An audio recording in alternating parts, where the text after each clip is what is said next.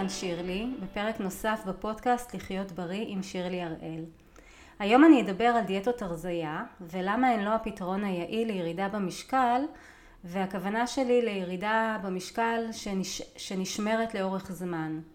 אה, אני אציג גם את האני מאמין שלי לאיך צריך להתייחס לתהליך של ירידה במשקל ומה כדאי לנו לקחת בחשבון לפני שאנחנו מתחילים תהליך כזה. אז אני רוצה להתחיל בזה שרובנו התנסינו לפחות פעם אחת בחיים בדיאטת הרזייה. ומי שבאמת התנסה בזה יודע שדיאטה זה דבר שהוא לא פשוט, הוא לא קל לנו, אה, הוא לא תמיד הולך לפי איך שאנחנו רוצים, גם קצב הירידה במשקל הוא לא תמיד כמו שאנחנו מצפים שהוא יהיה. אה, ואני זוכרת שכשעבדתי כשכירה במקום העבודה הקודם שלי בכל שבוע הייתה אחת מהבנות לפחות הייתה אומרת זהו השבוע אני מתחילה דיאטה. זה בדרך כלל גם היה בימי ראשון אחרי הסופש שככה נחלו יותר, יותר הרבה. וכל אחת אה, מצאה לעצמה את הדיאטה שלה. אחת הייתה עם דיאטת לחם אחת הייתה אני זוכרת עם אה, דיאטה ש... שדיקרו לה שמו לה כל מיני מחטים באוזן. אה, ועוד אחת הייתה עשתה לפי דיאטה מהפייסבוק, הכל דיאטות אה, מאוד פופולריות, מאוד אה, ככה נפוצות. בשורה התחתונה הן כולן רזו, אבל אחרי, אחרי איזשהו, איזושהי תקופה הן העלו שוב במשקל. העלו שוב במשקל ואז חזרו שוב לאותה דיאטה כי היא עבדה להם פעם קודמת, רזו שוב, העלו שוב והתופעה הזאת שאנחנו מכירים אותה אה, בשם אה, תופעת האקורדיון שאנחנו מתכווצים ומתרחבים לסירוגין אה, לפי התקופות שבהן אנחנו בדיאטה או לא בדיאטה זה לא דבר שהוא טוב לגוף, זה לא דבר שהוא בריא לגוף וזה בסופו של דבר גם מתיש אותנו, מעייף אותנו ואני חושבת שגם באיזשהו שלב זה גם נותן לנו תחושה או אמונה כזאת ש...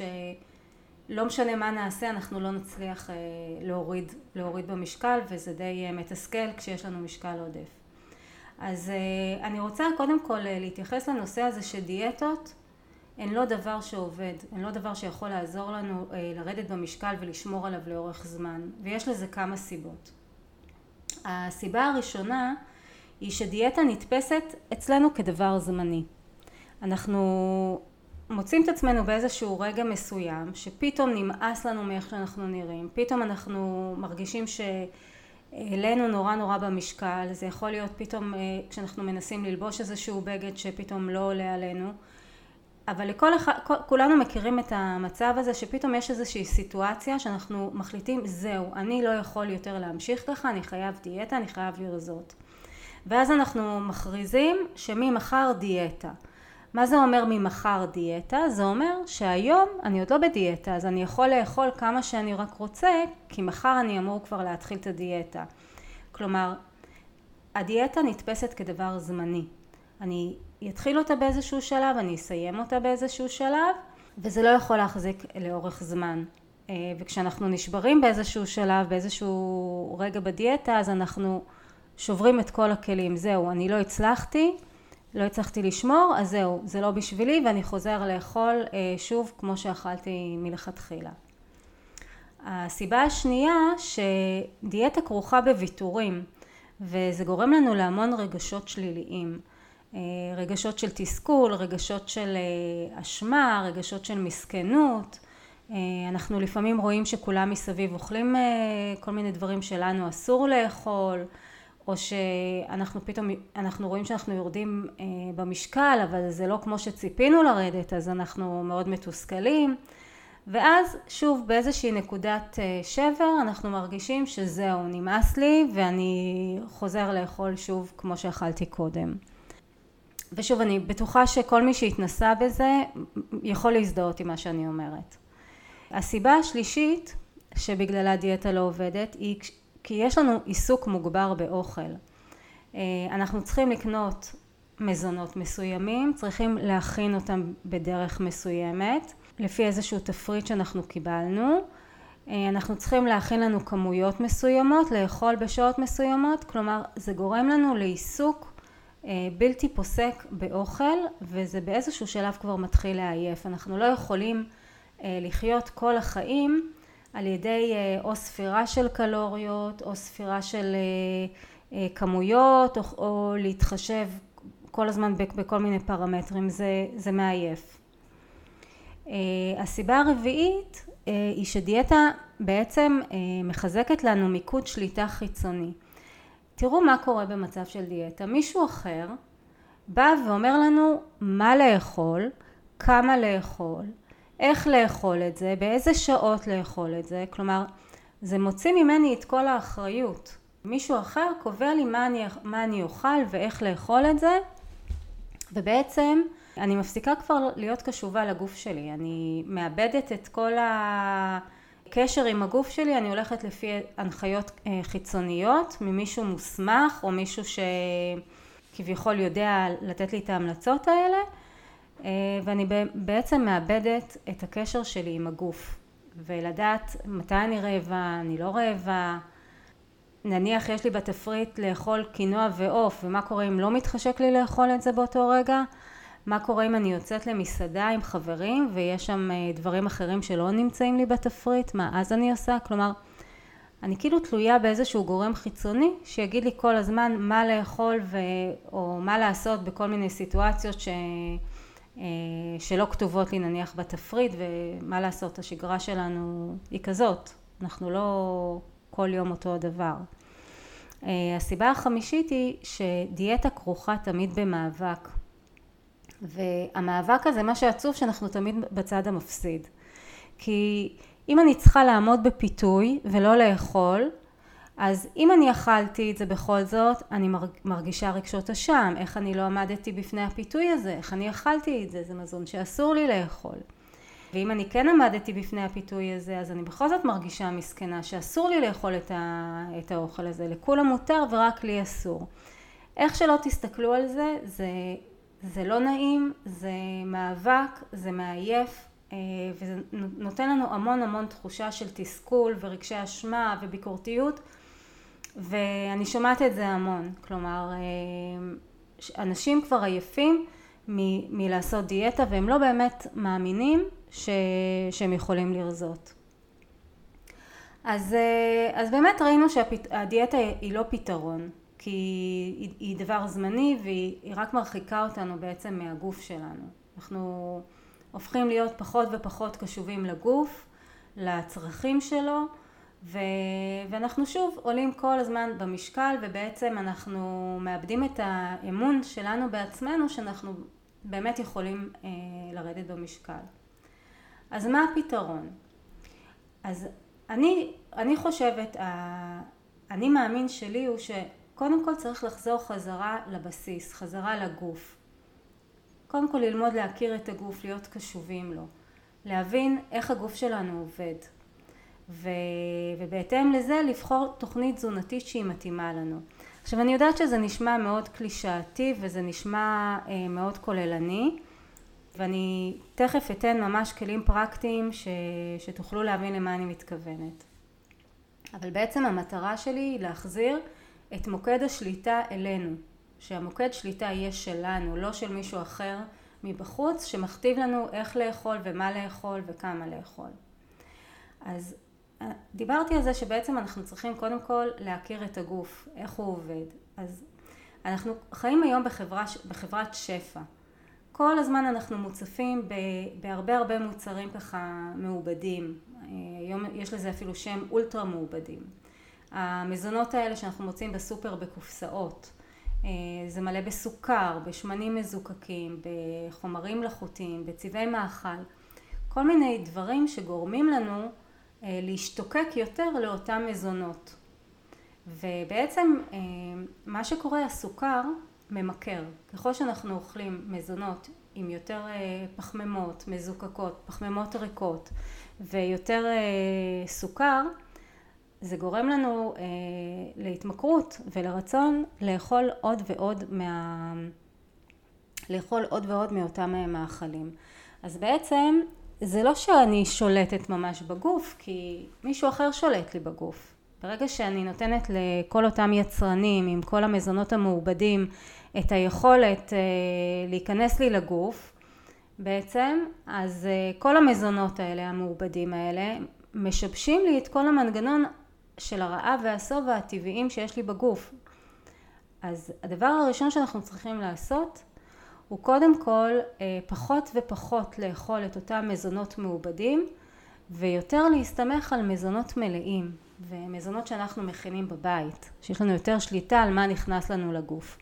ופה אני מדברת על אה, שפע של ירקות, שפע של עלים ירוקים, אה, מגוון רחב כמה שיותר, ומי שאוכל אז גם קטניות ודגנים מלאים.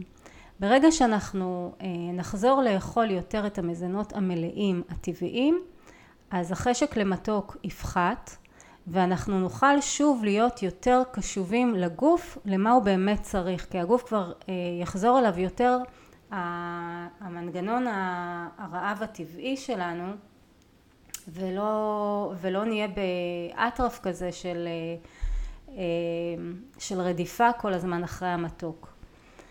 השלב השני זה לבחור תוכנית תזונתית שמתאימה גם למצב הגופני שלנו וגם לאני מאמין שלנו. עכשיו תראו, יש היום המון המון אה, שיטות וגישות תזונתיות. יש את הטבעונות ויש את הצמחונות ויש את הדיאטה הים תיכונית ויש את הדיאטה הקטוגנית יש שפע של דיאטות היום אבל אה, מה שרוב הדיאטות מסכימות עליהם זה שאכילה של ירקות שפע של ירקות וסיבים תזונתיים בתזונה זה דבר טוב וזה מיטיב עם הבריאות וכל הדיאטות האלה כל הגישות התזונתיות הן נגד אותם מזונות אולטרה מעובדים שדיברתי עליהם קודם. אז אני חושבת אה, שאם אנחנו מדברים על ירידה במשקל ושמירה על המשקל לאורך זמן, אנחנו צריכים גם כמובן תוכנית שמתאימה למצב הבריאותי שלנו, אבל גם משהו שיתאים לנו לאני מאמין שלנו. אני, אני צמחונית, אני לא רואה את עצמי אוכלת עכשיו דיאטה קטוגנית אה, עם הרבה בשר ומוצרים מהחי. זה לא מתאים לי לאני מאמין שלי. אבל מישהו אחר, זה יכול כן להתאים לו. אז חשוב שתמצאו לכם את התוכנית שמתאימה אה, לכם, אבל שוב, בכל תוכנית תדאגו שיהיה שפע של ירקות וכמה שפחות את המזונות האולטרה מעובדים. הדבר הבא שאני רוצה לדבר, לדבר עליו הוא חיבור מחדש למנגנון הרעב והשובע הטבעי שלנו. עכשיו תראו אנחנו כולנו נולדים עם מנגנון רעב טבעי. אני בטוחה ש, שכולכם ראיתם תינוק שמנסים להאכיל אותו והוא לא רוצה לאכול, אני זוכרת את הבת הקטנה שלי, המטפלת ניסתה בכוח, מה היא לא עשתה? עם ספרים ושירים וירדה איתה למטה לחצר, הכל. לא עוזר. תינוק שלא רוצה לאכול, סוגר חזק את הפה, מסיט את הראש הצידה ו- וזהו, והוא לא אוכל. אז כולנו נולדנו עם מנגנון רעב טבעי, אה, שאומר מתי לאכול ומתי להפסיק לאכול. אבל בגלל כל כך הרבה שנים של דיאטות ואכילה לפי תפריטים ובגלל אה, שנים של אכילה של מזון מעובד שהוא שיבש לנו את המנגנון הטבעי הזה אז אה, אנחנו כבר לא זוכרים איך נראה המנגנון הרעב והשובע שלנו. לא כולנו יודעים בכלל איך זה מרגיש רעב. יש המון אנשים שמנשנשים כל היום, סוג של נשנשת בלתי פוסקת, כל הזמן אוכלים משהו. לא בגלל שהם רעבים, כל הזמן אוכלים. ואז הם לא יודעים בעצם איך מרגיש אה, רעב. אה, ולעומתם יש אנשים שיכולים שעות לא לאכול כי הם עסוקים במשהו ואז פתאום הם מרגישים רעב קיצוני ובבת אחת אוכלים מכל הבא ליד. שני המצבים האלה הם לא תקינים.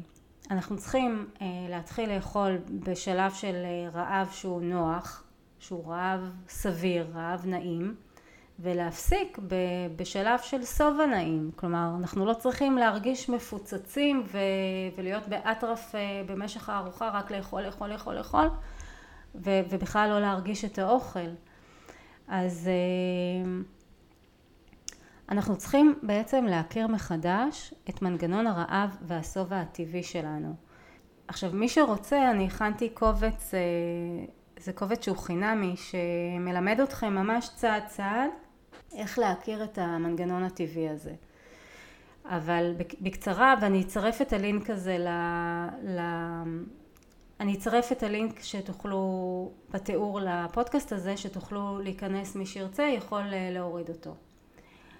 אבל בקצרה אנחנו צריכים לנסות להגדיר לעצמנו איך נראה אצלנו בגוף, איך מרגיש לנו רעב קיצוני ושובע קיצוני. ואיך מרגיש לנו רעב נוח ושובע נוח. מבחינת הסימנים הגופניים שלנו, מבחינת המחשבות שלנו, מבחינת הרגשות שלנו, איך זה מרגיש לנו. וככה אנחנו ננסה יותר להכיר את המנגנון הטבעי הזה, וככל שנתרגל אותו יותר, אנחנו גם נתחיל לאכול לא כשאנחנו מורעבים אה, שיא הרעב, אלא בתחושה של רעב נעים. וגם כשאנחנו נאכל, נאכל כמויות שהן סבירות, שהגוף שלנו באמת אה, צריך, ולא לאכול בכמות שהיא מוגזמת, אה, רק כי אכלנו מהר ולא שמנו לב לכמויות שאנחנו אוכלים, בגלל שהיינו נורא נורא רעבים לפני. אז בעצם כשאנחנו לומדים לאכול לפי מנגנון של רעב ושובע טבעי, וכשהתזונה שלנו מבוססת על מזונות שהם מלאים וטבעיים, באופן טבעי אנחנו נאכל פחות ואנחנו נהיה יותר שבעים לאורך זמן. ואז בלי מלחמה ובלי מאבקים המשקל יורד. זה לא, זה לא כל כך קשה. ואני רוצה לספר גם מהניסיון שלי, שאני למדתי את הכלי הזה של אה, סולם הרעב והשובע רק לפני כמה חודשים, וגם אצלי זה עשה שינוי, כלומר אני עוד לפני כן אכלתי אה, בצורה מאוד מאוזנת ובצורה נכונה, אבל עדיין אכלתי כמויות יותר גדולות, וברגע שהייתי, שלמדתי להיות יותר קשובה לגוף, אז למדתי לאזן את הכמויות שלי והיום אני אוכלת כבר בצורה שיותר מתאימה לי לגוף ולא לפי כל מיני פרמטרים וקריטריונים שמישהו אחר מכתיב לי. הדבר הבא שאני רוצה לדבר עליו הוא מציאת פתרון לאכילה רגשית. אז אה, דיברתי על מנגנון הרעב והשובע שהוא באמת אם אנחנו נאכל אה, ברוב היום לפי המנגנון הזה ברוב הזמן אז אנחנו נוכל לרדת אה, במשקל יותר בקלות כי באופן טבעי נאכל פחות וכשאנחנו אוכלים גם מזון שהוא לא מעובד, שהוא פחות מעובד, שהוא יותר טבעי, אנחנו גם יותר שבעים לאורך זמן. אבל לפעמים יש גם אה, מצבים ש, של אכילה רגשית, שאנחנו אוכלים לא מתוך רעב, אלא דווקא בא לנו אה, לטשטש איזשהו רגש לא נעים ש, שאנחנו חושבים שהאוכל יכול לעזור לנו בזה. עכשיו אכילה רגשית היא חלק מהתרבות שלנו, אנחנו נולדנו לתוך זה. אוקיי? תינוק אה, שקיבל חיסון בטיפת חלב והתחיל לבכות, אז האחות בטיפת חלב אומרת לאימא בואי תניקי אותו כדי שהוא לא יבכה. אה, כלומר, כאילו, או, או סוכריה שנותנים לילד אה, שנפל כדי שהוא לא יבכה. כלומר, יש פה מין נטייה כאילו לסתור את ה... להסתיר את התחושות הלא נעימות האלה על ידי אוכל. ובעצם כל התחושות האלה, הלא נעימות, הרגשות הכביכול לא נעימים האלה, לא נוחים האלה, הם באים בעצם לשרת אותנו, הם, הם, הם שם למטרה כלשהי. עכשיו אני לא אפרט פה יותר מדי בפרק הזה על אכילה רגשית, אה, אולי אני ארחיב על זה בפרק נפרד, אבל אני חושבת ככה שאם אתם מוצאים את עצמכם באים לקחת משהו לאכול וזה לא אכילה מתוך רעב. בדרך כלל גם אתם תראו שאכילה רגשית היא לא, היא לא של מזון שהוא אה, בריא או, או מאוזן זה לא איזושהי ארוחה מאוזנת שאני אבוא עכשיו ואני אוכל. בדרך כלל אכילה רגשית היא תבוא לידי ביטוי על ידי אכילה של אה, פחמימות מתוקים כל מיני סוכרים למיניהם. יש דרך שאתם יכולים אה, שנייה רגע לעצור ולחשוב דקה בעצם למה אתם רוצים לאכול את הדבר הזה? למה? מה, מה אתם חושבים ש, שיקרה? ונניח שאתם מבינים שזה כתוצאה משעמום או שבגלל שאתם מתוסכלים ואתם עייפים ואתם בא לכם עכשיו משהו שקצת ינחם אתכם, שיעשה לכם קצת טוב על הרגע. אני רוצה שתשאלו את עצמכם איך תרגישו אחר כך. עכשיו, לא איך תרגישו בשנייה או בדקה אחרי שאכלתם את העוגייה, כי אז אני בטוחה שעדיין תרגישו טוב, כי הסוכר גורם לנו לתחושה נעימה. אבל אני רוצה שתחשבו איך, איך זה ירגיש לכם שעה, שעתיים אחרי. אחרי שאכלתם את העוגיות, אחרי שאכלתם אה, את החפיסת שוקולד או לא יודעת מה. איך זה ירגיש לכם בגוף? מה, מה, איזה מחשבות יהיו לכם? איך תרגישו? מה תרגישו? תחושת תסכול, תחושת אשמה, ביקורת עצמית. תנסו רגע לחשוב על הדבר הזה, ואז אם בכל זאת תרצו לאכול, תאכלו.